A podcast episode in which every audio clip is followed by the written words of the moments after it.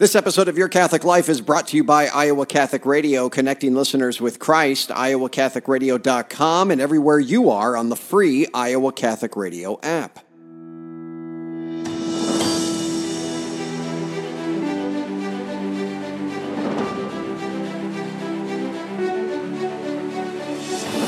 Welcome in, everyone, to Your Catholic Life, a podcast for Catholics by Catholics, helping you grow in your faith. I'm Jon Leonetti, your host.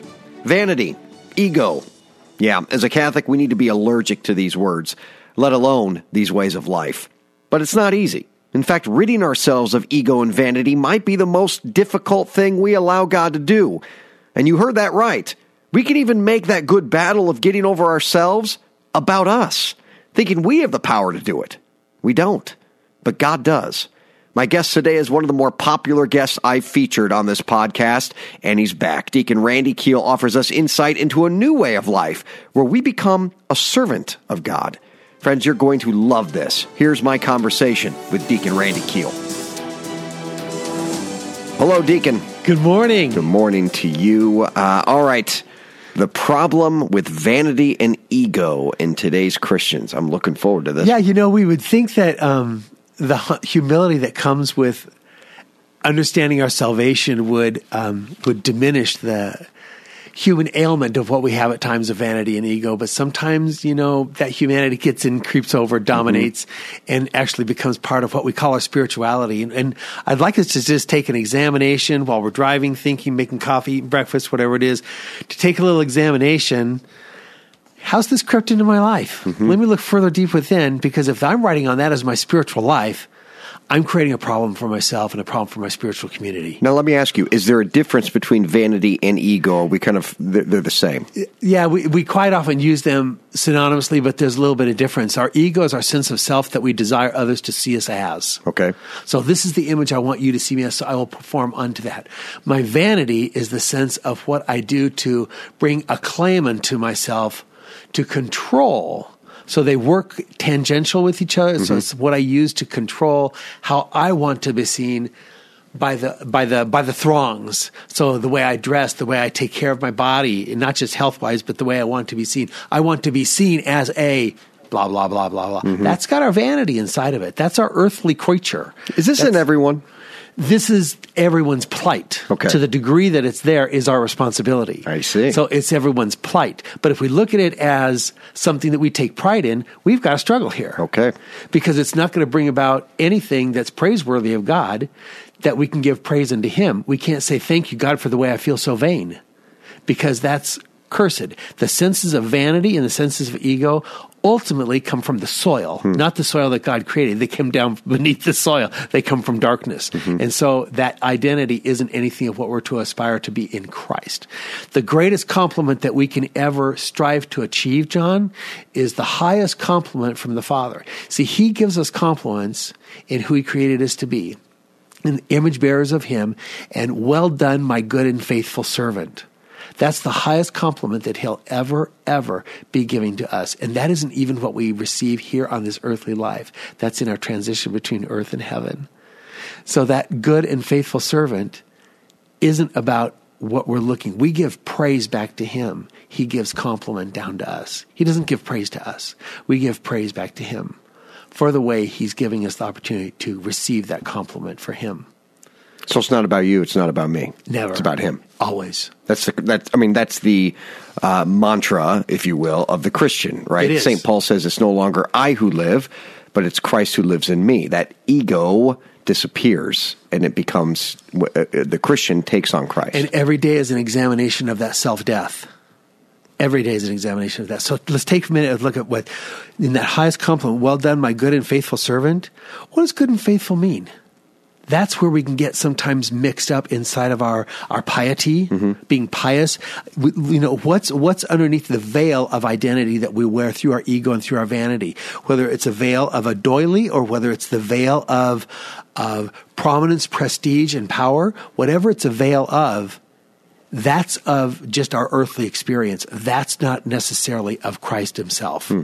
So our sense of good comes out of the Greek word agathos, which means upright moral virtue, kindness, joyful, and generous. Now, you didn't say nice, you said kindness. Kindness, because nice is behavioral, hmm. kindness is characterological. I like that. And the character of Christ is Wow. part of what we are to take on in Christ. Kindness comes out of the soul, niceness comes out of a chosen behavior. So unkind people can be nice, but that hmm. doesn't mean that they are kind. Wow. Kind comes out as warmth, nice comes out of pleasing. I just have always said I can't stand the nice, you know, th- that word, but you're, you're going deep here in that. Well, that's why you can't stand it That's why- because it's a facade. Hello, and the first part of fa- facade is fas, and it comes out of the word fake. Look at this guy. He's on fire. Talk This to me, Saint Marie. Deacon So Tony. anyway, He's on fire this morning. Let's go to lunch, Jon. He'll take over. Now, the second word this. that we've heard, well done, my good and faithful servant, faithful comes out of the word pistis, and that means reliable, trustworthy, able to be counted on, and follow through, and integrous. I want to go to the word integrous. Integrous is not the integrity that we build upon our own skills. Integrous is what comes through us as we build the character qualities of Christ inside of us to emulate through to the people that we come in contact with, which is all that context of what you and Adam were talking about through relationship mm-hmm. and exposure to community. That's what integrous means. That's what the word faithful means. That's why we preach we preach the good news in season and out of season. We don't just we don't just get stuck in the calendrical system of when to pray. We are to be people who are in prayer.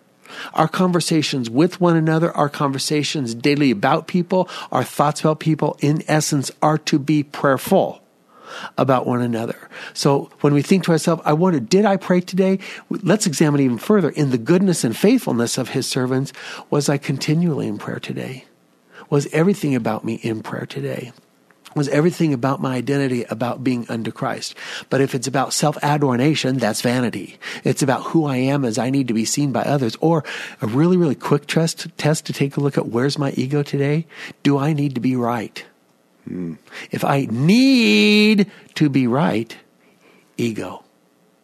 So if we take an examination and even just think of our reflection of our witness as Catholic Christians, and do we come off higher than others because we're Catholic? We, do we try to look look at ourselves as I'm Catholic and you're not? We look down upon others. We are in the wrong posture. Hmm. That is the wrong posture to walk around as a good and faithful servant, because servant is someone who blesses. And our we just got done celebrating the the holiest day, one of the holiest days of our church, not the holiest, but when Christ came down and and he baraked Hebrew. He baraked us. He blessed us with his presence in the manger of the lowest of low, a baby born in a straw of hay in a feeding trough.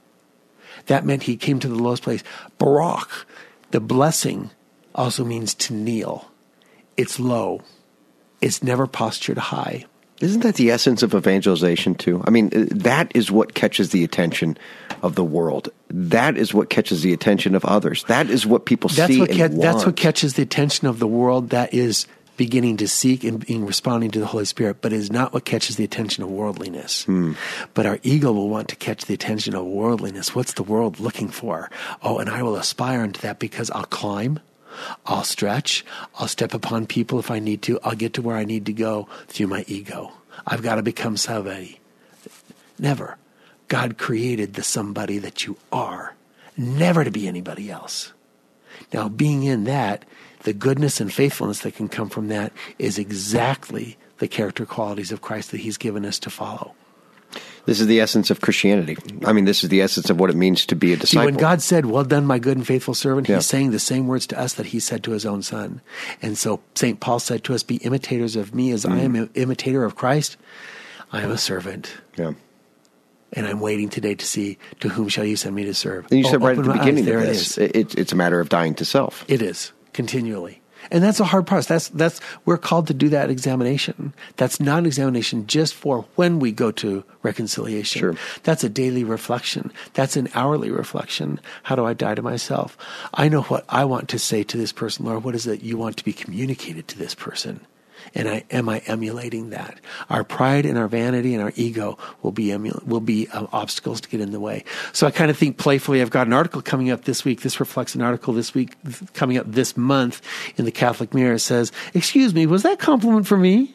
You know, you just think of the audacious nature of a person and say, "Could you say that again? I, I didn't quite bask in every bit of the glory that comes out of that." I'd like say, just say that. Oh, say that one more time. That felt so good. Oh, yeah, I wear that so well. Oh, thank you, thank you. That that's our vanity. Uh-huh. Vanity will do that that far. Now, how do you accept a compliment then? How, what, what's the correct? Uh, Posture, Posture, posture yeah. is uh, thank you. And Yeah. internally, we know because what they're doing is they're saying, "I like seeing Christ in you," Hmm. and we can say, "Thank you," because I offer myself over to that daily. You know, when I was in the seminary, a good priest uh, was teaching a class for us, and we were talking about homilies and everything. And he said, um, he said one of the worst things compliments you can do, or uh, things you can do, is when you receive a compliment from someone. That's a good homily, Father. That's a really good talk. Is to say, oh, it's not me. Oh, it's not me. It's this is God, or uh, you know, blah blah blah. All these sorts of things. He says, thank them. Exactly. I was says, so hoping that would be your say, response. to That thank, you. I "Thank you." agree with that. Yeah. Yes. Yes. I've always, I've always remembered that when someone said, "Jon, that's a really good talk," I've always said, "Thank you." You know, and, I, and I, I mean And it. Yeah, because but the but when someone say, "Oh, you know, it's all Lord," it, we can hide behind that with Right. piety. With Right. piety, and and our Christianity is not to be hidden under any kind of bushel. Yeah. Nothing like that. There's no light of Christ that comes from that. And it is the Lord. Let's just be let's just be honest about But we this. are but I like what thankful. you're saying. we are thankful for how we have opened ourselves up to the Lord. He has manifested Himself from it, given to that person. We come back and say, "Thanks be unto God." Yeah. Thank you. That. Thank you. Yeah. Thank you. That's wonderful. That's Let's wonderful. end there. Hey, great, uh, great work this morning. Good to be with you. You're a good man. Have a good day. This Jon. is why you're the most popular counselor in Central Iowa. Thank you. I love it. I was hoping you'd go there. Threw me for a second. I was naughty. Deacon Randy Kiel, everyone. So there you have it, friends. I told you that was a fast moving train. Listen again if you need to. I know I will. What God wants for our lives is much different than what the world wants. We just have to allow Him to work. What a life God can create. Thanks to Deacon Randy Kiel, my guest today. Friends, make sure to share this and other episodes of Your Catholic Life on Facebook and Twitter, inviting your friends to take part in the show. Visit our website at yourcatholiclifepodcast.com as well. Thanks for tuning in today. I'm Jon Leonetti, signing off here on Your Catholic Life. Remember, the only way to happiness is by holiness. Be confident in Christ's mercy and his love today.